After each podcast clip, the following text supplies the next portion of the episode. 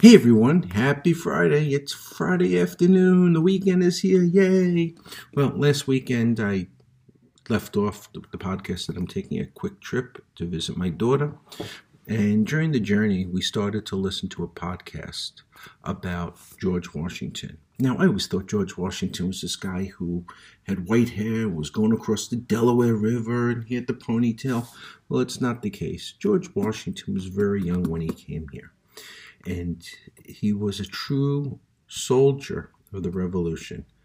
And the podcast basically took you through his childhood and how he moved up and what happened in Delaware and everything else. It was just a really incredible journey that he experienced, and there was a lot of adaptation. His father died at a young age. His brother, who he looked up to, died at a young age. His mother passed away. And yes, he did not cut down the cherry tree it just made a good story. So we listened to the tape, and it was incredible how he adapted to everything. Well, during the ride, I got a text message saying that we're going to be pre gaming at 8 o'clock and that I need to be up. Looking at my watch, it was 1 o'clock in the morning. So I was not getting much sleep. Very excited. I was going to have a nice, hearty pre game breakfast. Well, when I got to the school, I realized what pre game was. And pre game, lasted until after the game as well. So it was very, very exciting and it was a lot of fun, especially for somebody who did not go to, to an out of town college. Anyway, for me, this was a very interest, interesting week, especially for an entrepreneur. Last week I had the downs, and this week I had the ups.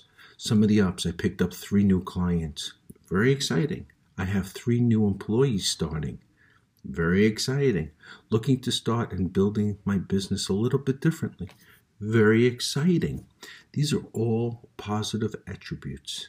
Now remember, the highs are really high as an entrepreneur, and the lows are really low. But you got to remember, you got to adapt. Just like George Washington adapted, you have to adapt to the times. We started to build something for texting in our technology business. And it's very interesting because what happens with texting now, there's new rules and regulations that the mobile carriers are putting in. Now, hearing about this, it seems, wow, new rules and regulations. Well, with technology, you need to adapt, and it's important. So after we sat down, we read it, we learned how it can work in the favor of us and for the favor in favor of the people receiving text messages. It's a good idea.